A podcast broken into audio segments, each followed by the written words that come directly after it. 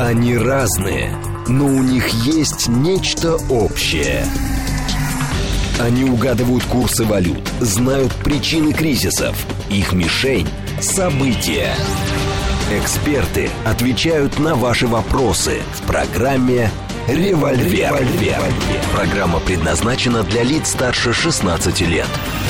10.06, столица радиостанция «Говорит Москва», 94.8, микрофон Евгения Волгина. Всем доброе утро. Программа «Револьверы» с нами сегодня политик, историк и настаивающий на том, что он христианский пацифист и миротворец Сергей Станкевич. Здравствуйте, Сергей Борисович. Здравствуйте, мир вам. Да, наши координаты 7373948, телефон, смски плюс 7925 888 948. Телеграмм для ваших сообщений «Говорит МСК-бот», и что немаловажно, смотреть нас можно в YouTube-канале «Говорит Москва». Стрим там начался, поэтому, пожалуйста, подключайтесь. Давайте начнем с а, зерновой сделки. Значит, э, тут э, пишут, что уже в развитии, там некоторые эксперты говорят, в частности, именно турецкие политики говорят, эксперты, что Турция будет прилагать активные усилия для продления на 120 дней зерновой инициативы, может добиться успеха в этом направлении. Это ТАСС а, беседовал с а, директором Института внешней политики Турции а, Хусейном Бакджи. Но мы знаем, что зерновую сделку на 60 дней с нашей стороны на 60 дней продлена. В Киеве говорят, что вообще ничего не знают, они будут с ООН договариваться. Он, насколько я я понимаю, каких-то заявлений не делала, но в итоге вот она, она продлена. С нашей стороны на 60 дней, потому что мы говорим, что э, условия, которые должны выполнять наши контрагенты, до конца не выполняются, но мы с жестом доброй воли очередным выходим, поэтому на 60 дней продлеваем. А что меняется? Вот 60, 120 или вообще не участие в этой сделке? Ну, во-первых, во всех этих э, противоречивых немножко рассуждениях угу. подчеркивается важное обстоятельство. Действительно нет прямой сделки между Россией и Украиной. С одной стороны есть договоренность между Россией и ООН, и с другой стороны есть договоренность между Украиной и ООН. А, соответственно, Турция выступает как некий гарант, поскольку она контролирует проливы. Вот такова структура сделки. Поэтому какой выход у России? Россия не может сказать «стоп», все, сделка закончена. Россия может участвовать или не участвовать, угу. оставаться или выйти. Вот э, в этом смысле э, это важное обстоятельство, которое многие упускают. Э, э зачем мы продлеваем, дескать? Что да. же мы прогнулись в очередной раз? Э, значит, э, а надо взвешивать, а э, будет ли толк, если мы э, обидимся и выйдем из сделки? Она ведь от этого не остановится. Понимаете, в чем дело? И надо понимать, а что дальше, а какие последствия дальше наступают. Эм, э, вот на сегодняшний день действительно работает украинская часть этой самой э, зерновой инициативы ООН, и не работает российская. И понятна причина, почему российская не работает. Кстати, для нас важно не столько зерно, зерно-то мы возим. Удобрение ну, для нас важно. Да. Э, да, для нас важно удобрение. Эм, для того, чтобы заработала российская часть, достаточно, да. чтобы Еврокомиссия издала внятную инструкцию. Вот как Еврокомиссия поступила в случае конфликта э, с Калининградским транзитом. Помните, была такая горячая да, тема? Да, да, да, да. Вот не было инструкции внятной от Еврокомиссии, и э, каждый мог судить или так, или сяк по своему усмотрению. Поступила инструкция, поехал транзит. А вот как же из... получается, Сергей Иванович, я прошу прощения, что мы, а, нам не нужны дополнительные инструкции, чтобы выполнять свою часть сделки, но при этом, при этом мы ждем от контрагентов выполнения сделки с их стороны, а, которые, а, значит, нас касаются, но они говорят, мы не можем, потому что у нас инструкции нет. Э, дело вот в чем. Формальных запретов на э, наши удобрения нет, но э, фактически отказываются контрагенты фрахтовать суда, минераловозы, должны быть специальные суда, которые возят удобрения да. навалом, обслуживать эти суда, запускать их в свои порты, страховать их, заправлять их, топливом отказываются, потому что им непонятно, будет им на это наказание или не будет. Вроде бы нет, а вроде бы да. И ориентироваться приходится не на инструкцию, а на э, заявление в ходе пресс-конференций, которые все время противоречат. Поэтому э, должна быть внятная совершенно инструкция. Да, вот эти суда с таким-то грузом должны беспрепятственно ходить, и везде их надо обслуживать. А почему ее а, нет, как вы думаете? Вот нет, потому что нет. Потому что Евросоюз пока отказывается это делать. И Россия пыталась как бы продавить тем или иным способом, но как продавить? Э, пытаясь стимулировать ООН и лично Гутерриса, Антонио Гутерриса, генсек ООН, значит, чтобы он там ходатаем выступал, и, значит, ходил и просил, и принес нам инструкцию. Вот пока не получилось. Это плохо. Это плохо, в том числе и для мирового продовольственного рынка плохо. А, но эм, какая альтернатива в России? Допустим, мы э, сделали жест и вышли. Да? Ведь э, это же еще хуже будет, потому что мы вышли, а сделка будет продолжаться. То есть э, суда по-прежнему из трех украинских портов будут ходить. Да, и нам тогда блокировать порты будет надо, но по логике. Да. По логике, по надо блокировать мы должны порты. посылать свой флот, чтобы угу. он блокировал эти коридоры э, да. в Черном море. Или, не дай бог, еще прибегать к минированию акватории. Да? А там, э, внимание, турецкие суда охраняют безопасность. И они будут натыкаться на наши мины. Значит, вот нужно ли нам это? Точно не нужно. Турция для нас очень серьезна и важна сейчас. И ссориться с ней ни в коем случае. А кроме того, еще есть важное обстоятельство. Да. Э, вот посмотрите, а кто же, собственно, основную э, львиную долю-то зерна получил? Евросоюз. Э, сегодняшний день. Нет, нет. Э, вот смотрим статистику, я ее опубликовал как раз недавно. Давайте. Значит, э, свыше из где-то около 22 миллионов тонн продовольствия вывезли на сегодняшний день. Львиная доля, порядка 6 миллионов, Китай – в Китай пошло, да, ну там второе место уже Евросоюз, особенно Испания, а третье место, кто свыше около 4 миллионов. Индия, скорее всего. Турция. Турция. Турция. Понятно, что турки могли и перепродать. Они не обязательно были 4 миллиона э, тонн зерна-то съесть сами, но они же... Там, они понимаете, Сергей Борисович, я, я поним... нет, я понимаю, что зерно не должно пропадать, люди работали и так далее, но здесь же проблема есть, э, во-первых, в том, что у нас э, заключаются двусторонние контракты контракты с африканскими странами, и мы даже бесплатно это зерно поставляем. И зерновая сделка тут вообще ни при чем. И также мы можем делать с другими странами. То есть, по факту, зерновая сделка в большей степени носит все-таки политический характер. И важно понимать, а какие политические выгоды, косвенные хотя бы, есть у нас от того, что мы в этой сделке присутствуем. Ну, косвенная э, выгода в том, во-первых, что мы э, тем самым как бы косвенно, не напрямую, но помогаем тому же Китаю, той же Турции и тому же Египту, который тоже, кстати, много получает по этой линии. А это наши все-таки э, mm-hmm. достаточно близкие партнеры.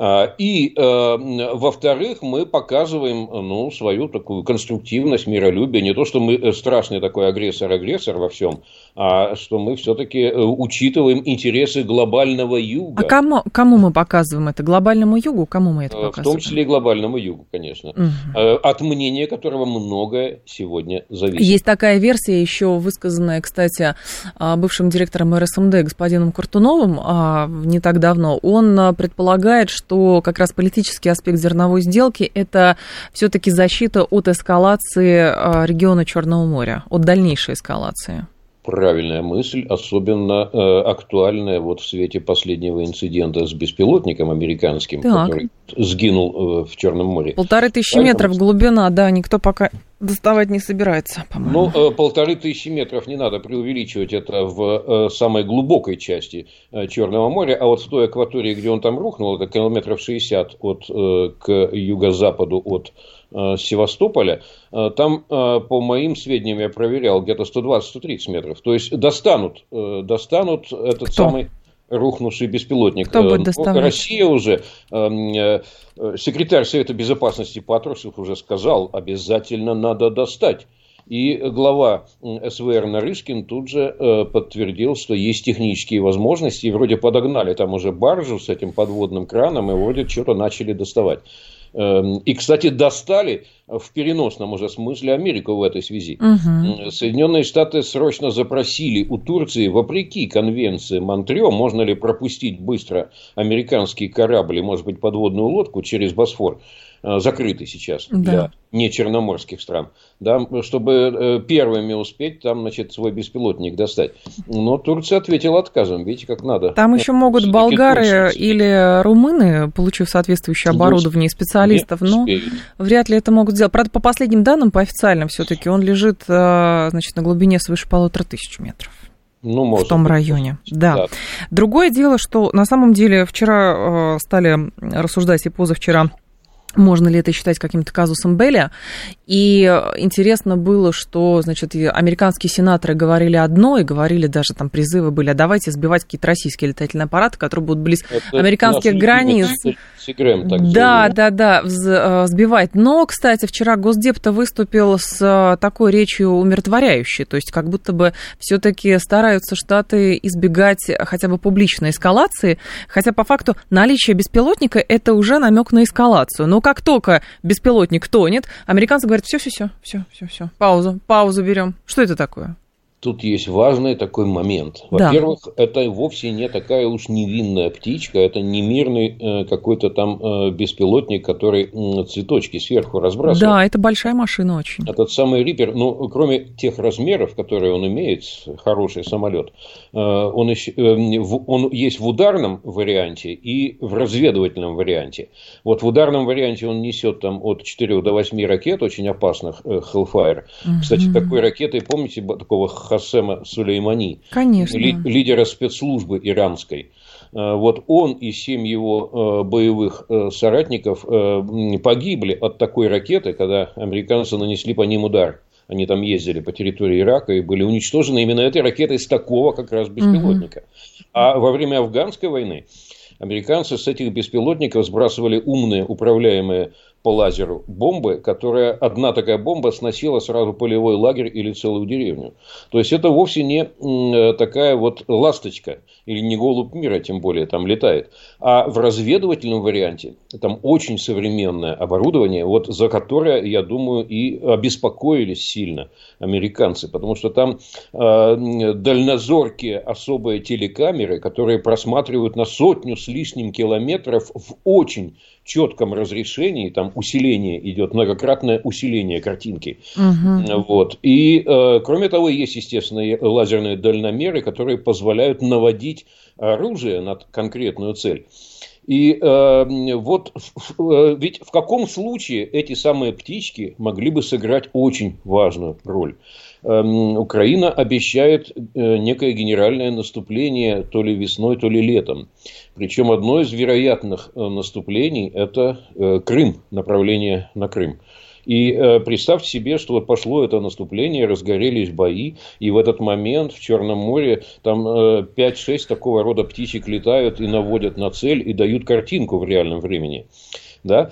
И э, понятно, что это может как раз вот этот сюжет, эта ситуация, этот поворот может стать абсолютно провоцирующим. И понятно, что это вызывает озабоченность и у э, российской стороны, и у американской, и у международной общественности. Сейчас главная линия, по которой атакуют Байдена и всех его приближенных, состоит в том, что Байден доведет Америку до Третьей мировой войны и до Цугундера. Они говорят, нет, нет, ни в коем случае, помогать помогаем, но э, Третьей мировой не допустим.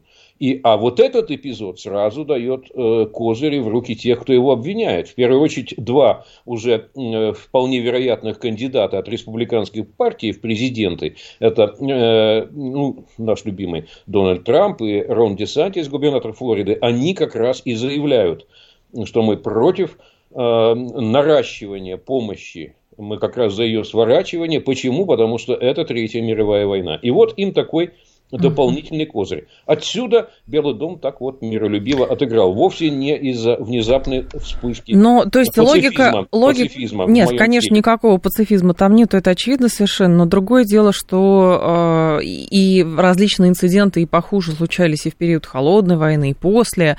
Но обычно такие инциденты э, трактуют как э, необходимость, наверное, сесть за стол э, переговоров, то есть понимать риски и стремиться создать некие механизмы их урегулирования регулирования.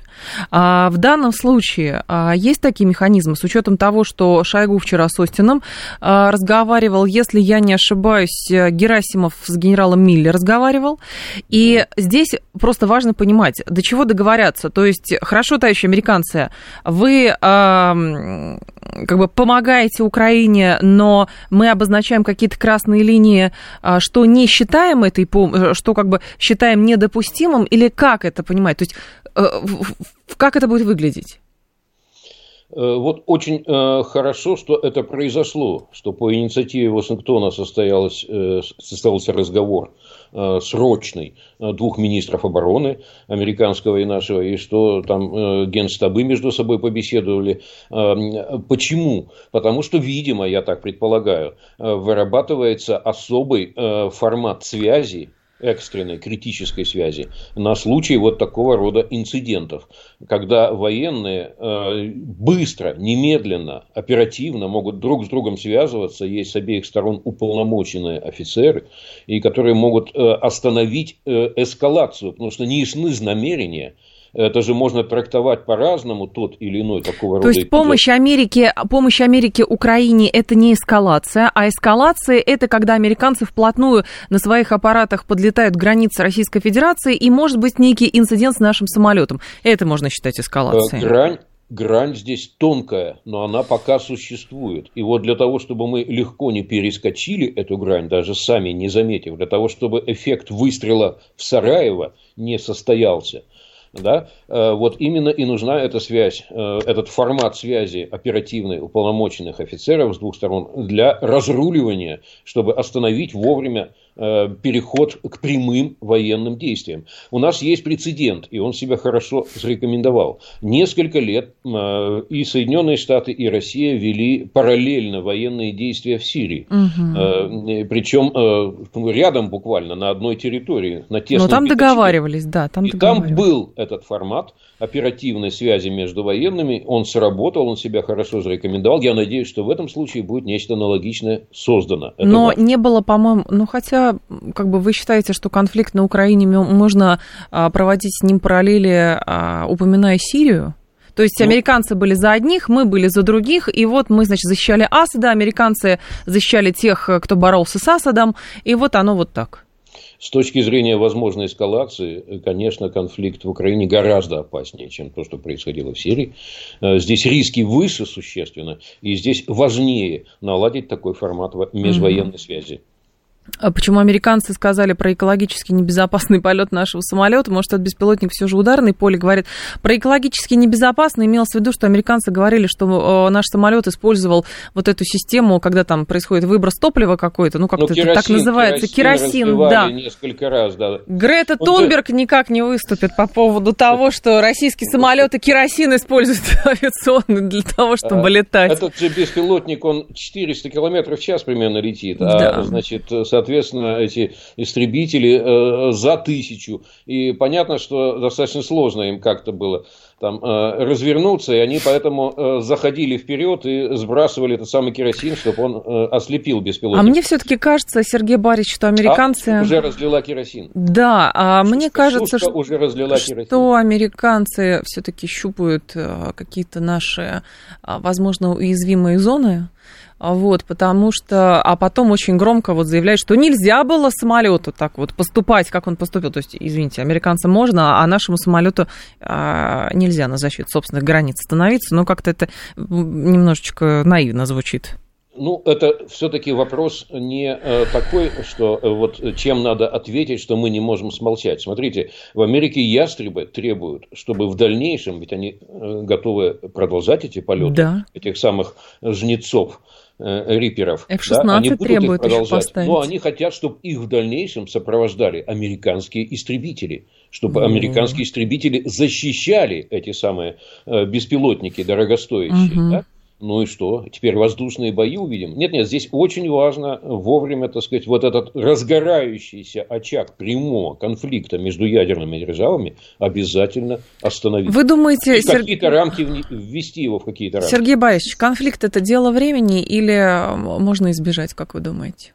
Э, вот пока можно, но долго удерживать не получится. Поэтому, конечно, э, затягивание военного конфликта, его продление чрезмерное, это все равно рано или поздно рванет.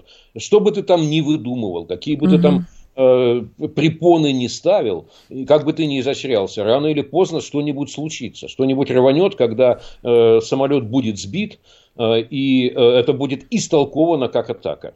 Поэтому чем скорее закончим, тем лучше. А наш слушатель говорит, э, какая разница, что говорит Трамп или Десантис относительно помощи Украине, они же республиканцы, это близкие друзья военных промышленников. Большинство милитаристов состоят в этой партии, это все слова и бессмысленные с их стороны говорильные. И самое главное, американский ВПК всегда зарабатывал на а, вооруженных конфликтах, и то, что мы сейчас наблюдаем, лишнее доказательство тому. Американский ВПК будет зарабатывать вне зависимости от того, будут военные действия на территории Украины или не будут. А, абсолютно. А, они огромные деньги получили. В проекте бюджета действительно, который уже на следующий год угу. внесен э, администрацией Байдена, очередные огромные деньги выделены, и никто их не обделит. Поэтому а, и э, американскому ПК для процветания конфликт в Украине не, не критически нужен. Более того, вот сейчас когда опустошены в значительной мере э, арсеналы натовские, многих натовских стран и не только натовских, как раз тут работать и работать на годы вперед еще им. Э, важно, тем не менее, что эту позицию, по сути дела, антиэскалационную позицию занимают Трамп и Десантис. Они никакие наши не друзья, они никак, никакие не русофилы, вот, но позиция прагматизма, а они выступают, исходя из позиции прагматизма. Нам это выгодно, не выгодно, нам это нужно. Не а нужно. мы какую позицию занимаем, Сергей ну, Борисович? Вот они из этой позиции исходят. А мы? А мы какую позицию занимаем? В каком вопросе? Да вот в этом же вопросе. Ну, вы так говорите, что вот американцы Я занимают считаю, рациональный, там, а мы... Не в интересах России никакая эскалация. Более того, в интересах России э, завершение конфликта, чем скорее, тем лучше. Я надеюсь, причем конфликта в э, дипломатическом ключе его надо завершать, и я бы начал действительно с прекращения огня. Э, понятно, что вот сейчас, э, я же не миротворец такой безумный, да, с глазами устремленными ввысь, я понимаю, что сейчас это нереально, добиться этого нереально. Но э, я предполагаю, что сейчас вот позиция э, Атлантической коалиции состоит в следующем. Она, кстати, заинтересована в том, чтобы завершать конфликт тоже. Война выдыхается. И, и, и ресурсы а внутренние, внутренние, в том числе политические ресурсы, и материальные, и политические ресурсы в Атлантической коалиции тоже э, на грани. Э, они хотят э, переводить конфликт э, в другую плоскость, то есть без активных военных действий, но с продолжением, естественно, холодной войны, санкций и всего остального, угу. но э, перейти к этому как? Без политического ущерба. Да? Э, вот они хотят, видимо, дать э, возможность эм, э, президенту Украины Зеленскому и его военному окружению провести некую последнюю атаку, чтобы они не могли потом сказать, мы могли победить, а вы нам не дали. Вот. После того, как эта атака произойдет и к чему-то приведет, я уверен, что ничего решающего она не изменит. После этого будут разворачивать ситуацию э, к мирным переговорам, внимание, в международном формате. И тут важно, кто с инициативой выступит. А с инициативой выступит, уже понятно, э, Китай, чей председатель едет к нам в гости в ближайшие дни. И он э, может что, убеждать президента России или вот как раз и, или что делать? Потому что мы-то говорим, мы, в общем, открыты, но не на тех условиях, на которые выдвигает Киев. Да, те говорят, что мы тоже открыты, но не на тех условиях, да? которых настаивает Москва.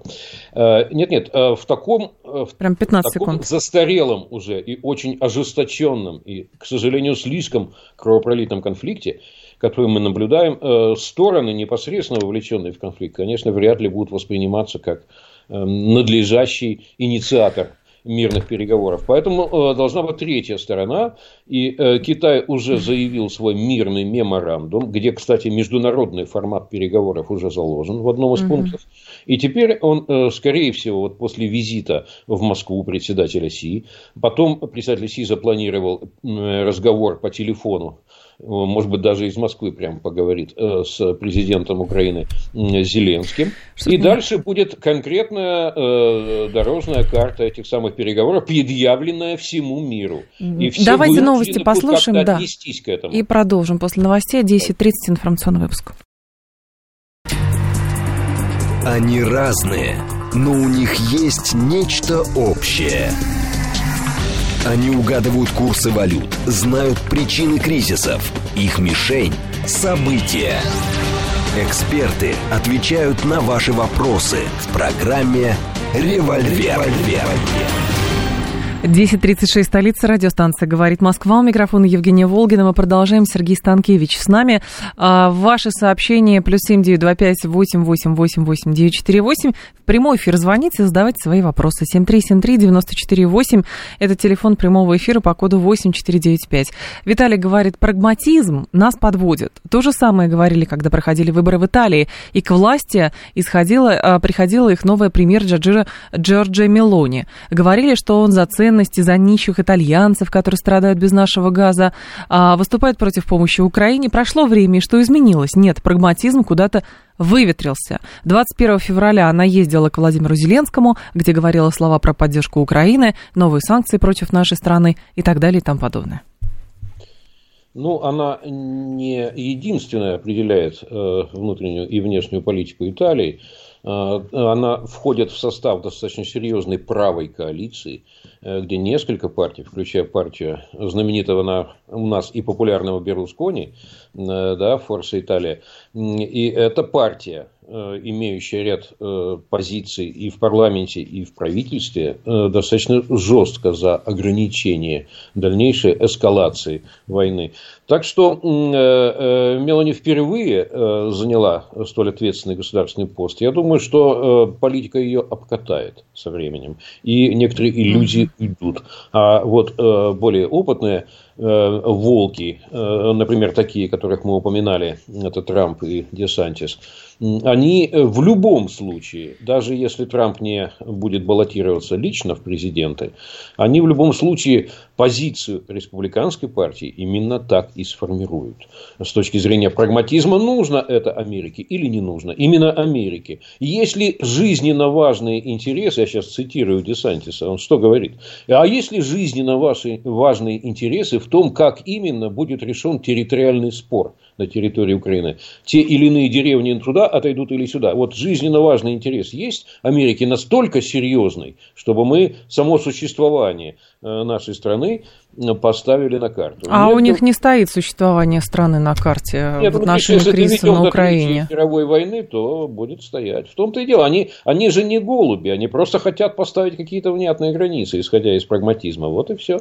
Так что позиция прагматизма, чем больше она будет превалировать мире, тем лучше э, с точки зрения вот и миротворчества, и нас Сергей Борисович, с точки но зрения российских понятно, интересов. но просто, а, понимаете, это хорошо звучит в предвыборных речах, как обычно это бывает, там сады Семирамиды обещают, а потом а, возникают так называемые внешние шоки и обстоятельства непреодолимой силы.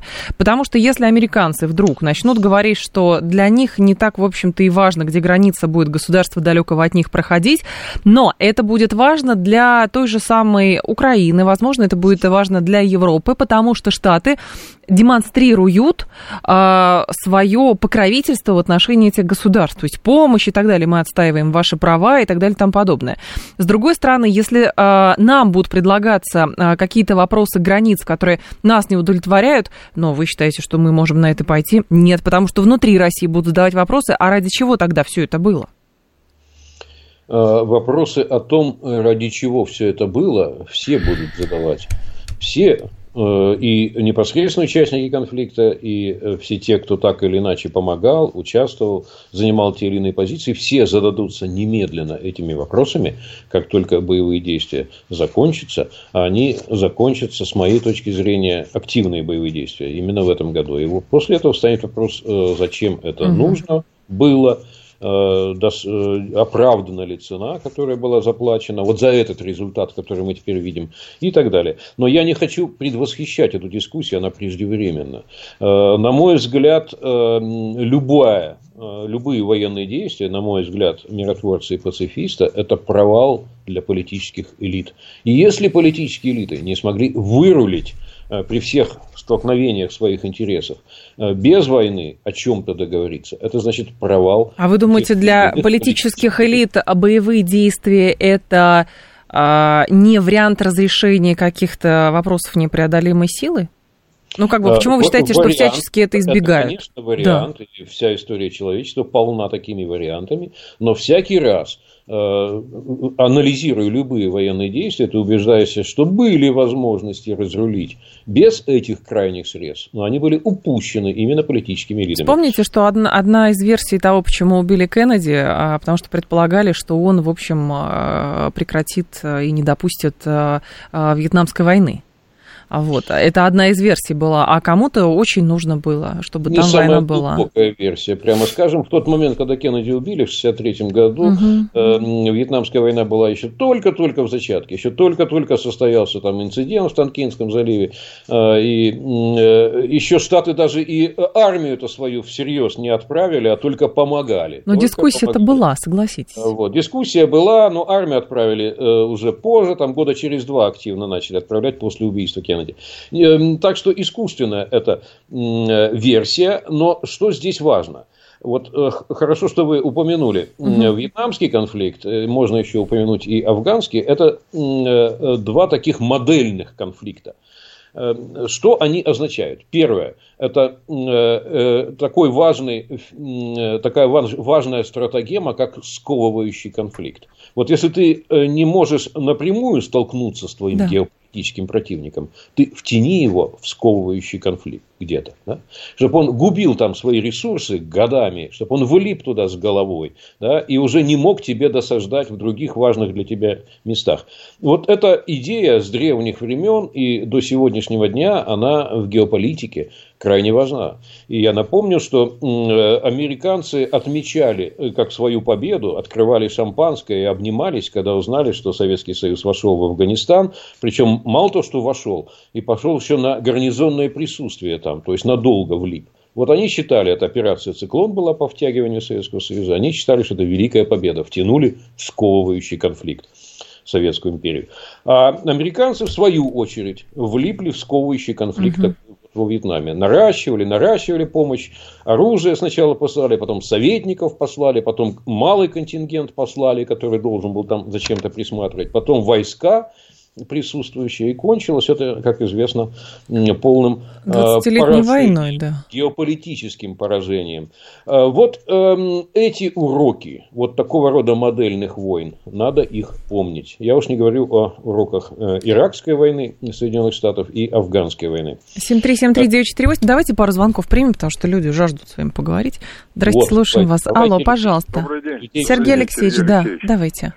Сергей Алексеевич, если Си Цзепинь после встречи с Путиным планирует переговорить по видеосвязи с Зеленским, как это проскочило в новостях там угу. несколько дней назад, да.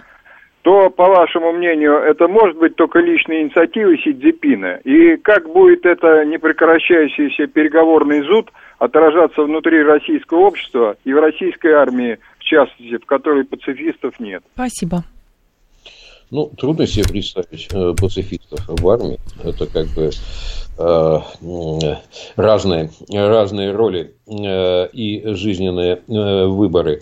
Э, как это будет сказываться, да, я надеюсь, нормально будет восприниматься. Ведь даже э, те э, э, войны, убежденные и считающие, что только война – это Э, достойное занятие для мужчины, даже они понимают, что война не может быть бесконечной, и что война должна принести некий результат.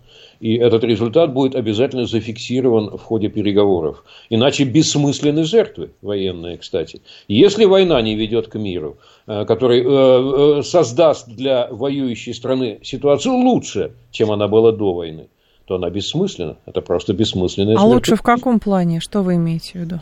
Ну, если э, вы не получите после завершения войны э, э, мир, в котором ваше положение, ваши перспективы развития, ваша безопасность стали существенно лучше, да, чем были до войны, то вы проиграли. То есть вы намекаете вы... на то, что в нынешних условиях, если боевые действия заканчиваются и, соответственно, а, те территории, которые сейчас находятся под контролем Российской Федерации, они остаются под контролем Российской Федерации, территория, а, я имею в виду бывшая территория Украины, то, соответственно, а, но есть санкции, наложенные на Российскую Федерацию, есть попытка изоляции страны со, с, значит, Запада, то, соответственно, это проигрыш.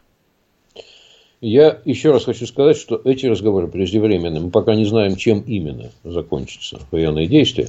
Есть некие предположения, но э, в разгар войны лучше на тему не спекулировать, в том числе и потому, э, что вот наш э, слушатель только что задал этот вопрос. Да? В разгар военных действий такого рода публичные дискуссии, да, вот этот торг некий, идущий параллельно – Э, с военными действиями, он не должен вестись публично. Э, и во всяком случае в исполнении э, каких-либо близких государству людей он не должен вестись публично. Вот. Хотя эм, конфликтная дипломатия, она существует. То есть, с одной стороны, я возвращаюсь к вопросу слушателя, с одной стороны идут активные военные действия, с другой стороны идет активная конфликтная дипломатия. Это отдельный жанр искусства, дорогой мой э, слушатель. И это на 90% происходит не публично ни в коем случае. Вот, чтобы э, вот не... Нет, ну вы же, Сергей себя... Борисович, но с другой стороны, вы же сами говорите, что вот э, есть возможность международного урегулирования конфликта с участием международных игроков, Китая прежде всего. То есть вы моделируете, как этот конфликт может быть разрешен, но при этом вы отказываетесь моделировать, что считать проигрышем, что считать победой. Отказываюсь, это, это лишнее. Еще раз хочу сказать, что эти варианты можно перебирать, но в рамках конфликтной дипломатии, не э, оглашая это на весь мир. Как историк для Российской любой торг, да. любой торг в момент, когда люди гибнут, вот любой торг, а вот э, давайте мы вам так, а вы нам так, ну, он, э, он плохо выглядит, не надо в это втягиваться. 7... За, за кулисами в рамках конфликтной дипломатии, пожалуйста, работайте, ребята, работайте, разбирайте варианты. Но это в любом случае будут потом публично обсуждать, понимаете? Когда боевые действия остановятся, когда будет прекращение огня, да, тогда это будет выноситься на э, всеобщее обозрение. 7373948, давайте вас послушаем. Здравствуйте, алло. Алло, да, здравствуйте. Пожалуйста. Такой вопрос. Да. А, как оказалось бы, напрашивается союз военно-политический, ну, допустим, с, обме, э, с обменом разведданными, с использованием угу. взаимных баз – с обменом оружием России, Ирана и Китая как противовес НАТО и АУКУСу. Насколько думаете, в ближайшей перспективе вообще возможен такой союз, ну, настоящий только? Спасибо. Э, думаю, что э, союз как оформленное э, некое объединение, противостоящее НАТО и Аукусу, нет, вряд ли. Но вот, например, военно-морские учения в составе России, Ирана и Китая сейчас происходят в регионе, приближенном к Персидскому заливу. То есть на некоторые акции совместные, да, на некоторые программы совместные, да, стороны готовы пойти. Но я думаю, что э, военный союз это нереально сейчас. Это нереально, кстати, э, в первую очередь э, с позиции Китая. Он тщательно избегает каких-либо жестких обязательств военного характера. Но, кроме того, это и России, я бы не сказал, что однозначно нужно сейчас и выгодно. Э, вот, потому что э, любой союз сейчас Э, для России это некоторое э, такое, такое выступление э, с не самых выгодных, с не самых сильных позиций. Почему? Ну, потому что у нас на плечах Э, тяжелейший военный конфликт с потерями, с ограничениями, которые неизвестно чем кончатся. И э, э, находясь в этой ситуации, говорить «примите меня в тот или иной союз» не самая сильная позиция. Нет, почему «примите меня»? Сергей Борисович, у вас почему-то какая-то, ну, простите, странная а, логика, что Российская Федерация должна ходить и клянчить «примите меня, пожалуйста». Не почему должна, речь, я, речь не может идти о том, что собираются три игрока – Иран, Китай и Россия, и между собой, в том числе договариваются, что речь идет о каком-то а, военно-дипломатическом союзе. Почему нет? Кто здесь клянчит? Здесь никто не клянчит. Я не говорю нет, э, в принципе. Я говорю о том, что это нереально на практике. Вот сейчас это на практике нереально. Хотя это не исключает совместных э, каких-то программ и действий, применительно к отдельным регионам, так как мы видим сейчас в военно-морских учениях трех сторон. То есть это будет именно э, от э, случая к случаю э, действующая программа. Союз, э, не думаю, что в этом составе. Союз нужен в другом составе. Каком? Э, ну, я вообще сторонник э, большой геополитического самоопределения большой Евразии. Я считаю, что Евразии, как э, великому континенту, величайшему, может быть, в истории человечества, нужно самоопределиться, наконец. Да? То есть, э, должна быть организация Объединенных Наций Евразии отдельно, со своим Советом Безопасности в составе ядерных государств евразийских. Э, и, соответственно, своя система международного права ориентирована. А Штаты куда? А Штаты куда? А Штаты пусть э, западным полушарием занимаются в соответствии с доктриной Монро. Сергей Борисович, а вот это интересно. Как это так? Вы думаете, я думаю, что там просто зайдутся в э, возмустительном вздохе от того, что вы предлагаете. Как это так? Что делать? Вот пора, пора Евразии проснуться. Пора Евразии сколько можно, сколько можно терпеть что судьба Евразии, так. в том числе войны, одна за другой, войны, как бы, э, сказать, происходят в интересах держав, далеких от Евразии, да, и они остаются главными бенефициарами. Держава они, это кто? Они участвуют во всех наших тут политических внутренних разборках, они нас провоцируют, они нас доводят до конфликтов и войн, остаются там где-то за океаном в безопасности и в шоколаде. Вот надо Евразии как-то А вы, вы троллите Но... сейчас или на самом деле? Ну, я немножко, не могу понять. конечно, я тоже немножко иронизирую. Но, но, но к этому идет. Я вас уверяю, что к этому идет. Э, просто идти будет медленно. Это где-то к середине 21 века произойдет. К середине 21 века. Мы, может, может, увидим, кстати.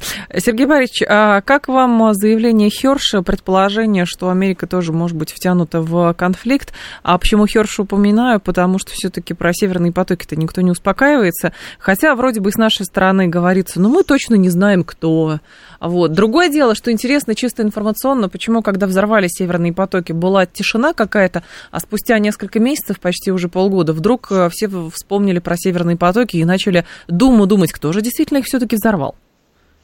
Ну, поначалу вроде бы утопили, концы в воду, как говорится. Да, в, Балтийский, в Балтийское море. В Балтийскую воду концы вроде бы утопили, и э, прошел месяц, э, и понятно стало, что никто всерьез расследовать не хочет. Угу. Все все засекретили, и тут да. вдруг вот э, Сеймур Херш, очень уважаемый э, ветеран расследовательской журналистики американской бабахнул вот этим своим расследованием. Э, что любопытно. Или через него бабахнули все-таки? Нет, нет, нет. Он, именно он. Э, Причем это не первое же его расследование. Вот, кстати, он по Вьетнаму расследовал, он расследовал по э, секретной тюрьме Абу Грейб в Ираке. Да. Да. Он расследовал подвиги, в кавычках, американцев в Афганистане. Он имел отношение к громкому расследованию Иран-Контрас операции. И ничего, ЦРУ. Сергей Борисович, Нет, всякий ничего. раз всякий раз это была сенсация, всякий раз расследование подтверждало его правоту, и э, всякий раз были какие-то последствия. Были последствия. Эм, и законы даже в Соединенных Штатах менялись в соответствии с э, результатами этого расследования. Да? Угу. Закон об ограничении военных полномочий президента США, закон о том, что в Конгрессе должны быть комиссии по разведке в обеих палатах, э, чтобы обязаны были ЦРУ докладывать о своих тайных операциях узкому кругу эм, специально обученных парламентариев и так далее. Вот все это было после того, как выступал Сеймур Херш со своими разоблачениями. Угу. Это что-то вроде вот эм, Юрия Чикачихина и Дмитрия Муратова в одном лице э, для Америки э, и Дмитрия Муратова, и Юрия Щекочихина, значит, но в одной личности. И тот факт, что атакуют именно Сеймура Херша сейчас, как только не атакуют, как только старым маразматиком не обзывают, никто в суть его э, разоблачения не вникает. Он же привел там целую цепочку фактов конкретно. Да. Указывает, слушайте, а вот взорвали-то знаете кто? Вот небольшое такое подразделение э, профессиональных подводных пловцов, расположенное в таком-то небольшом городке во Флориде. Вот там-то городок называется. Вы что, думаете, кто-то позвонил в этот городок, сказал, ребята, а где вы провели лето 22 года? Расскажите нам, как вы лето провели? А зачем? Никто даже не позвонил, никто даже не поинтересовался. Никому не надо, потому что... из его фактов э, проверить. А все накинулись на его личность. А вот ты такой секой, а вот ты такой старый. Но вот это же прием из, класси, классический прием из психологии. Когда у тебя нет контраргументов, ты переходишь на личности. Вот и да, здесь да, то же да, самое. Еще... Старый маразматик с глузду съехал. Да, да, да, да. Вот. Поэтому, конечно, его сейчас травят с ног до головы, но он парень крепкий, это же всякий раз, когда он что-то пытался разоблачать, да. с этого все начиналось, а потом ему премию международную журналистскую вручали. Вот. Поэтому, я думаю, он стерпит все это. Но что любопытно? Любопытно, что появился этот конкурирующий нарратив с Э, э, таинственной проукраинской группой, которая, может быть, все это совершила. Это стало уже мемом проукраинская группа. Угу. Сейчас даже про этот беспилотник говорят, а может быть, это тоже проукраинская группа. И Кеннеди ну, тоже украинцы убили, уже там все, все до кучи. И на Луне украинцы были, а не американцы. А, да, значит, да, да. Я, думаю, я думаю следующее. Смотрите, нас угу. ждет еще один поворот. Знаете, какой? Какой? Эм, э, Русские вот, сами себя взорвали?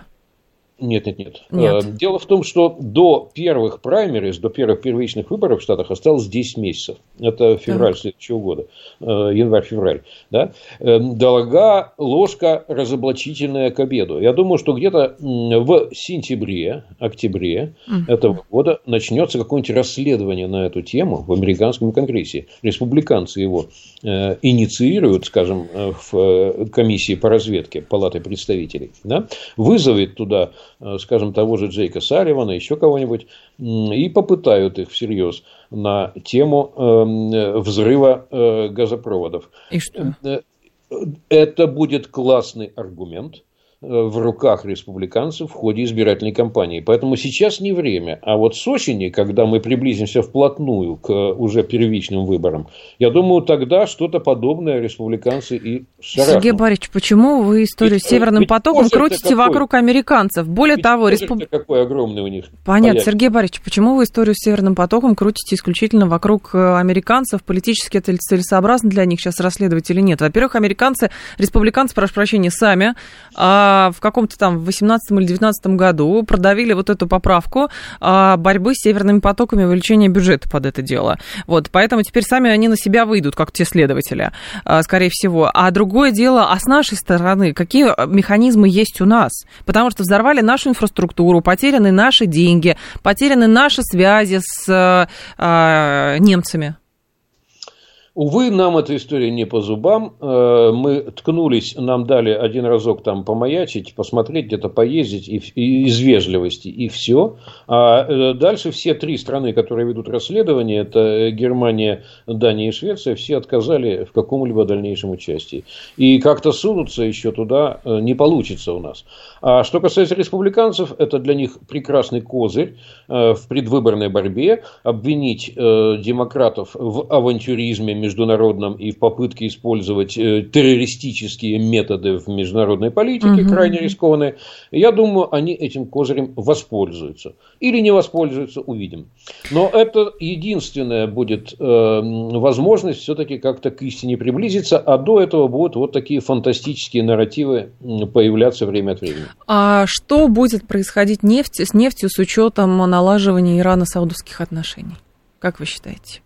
Ну, нефть уже, к сожалению, покатилась. Она уже ниже 80 э, э, серьезно да. Э, на 5% упала. Почему? Вот любопытно, взаимозависимость мира. Вот э, нам выгодно, чтобы в Америке был, э, была рецессия экономическая и кризис, или невыгодно? Нам mm-hmm. невыгодно. Нам, России, невыгодно. Потому что в Америке рецессия и нефть падает сразу, серьезно. Да? Запасы у них становятся избыточными. А, а наоборот, чуть-чуть э, развивается нормально Америка, процента на 3 растет, и Китай, и нефть вверх пошла. Э, мир давно уже, вот это надо помнить, дорогие друзья, мир давно уже это не архипелаг из враждующих островов, которые то повоевали, то поторговали. Да? Мир – это огромная коммунальная квартира в которой мы друг другу в стенки стучим постоянно, э, в которой мы регулярно встречаемся на кухне, чтобы э, что-то там э, приготовить и одновременно помахать сковородками друг на друга, дай бог, не ядерными.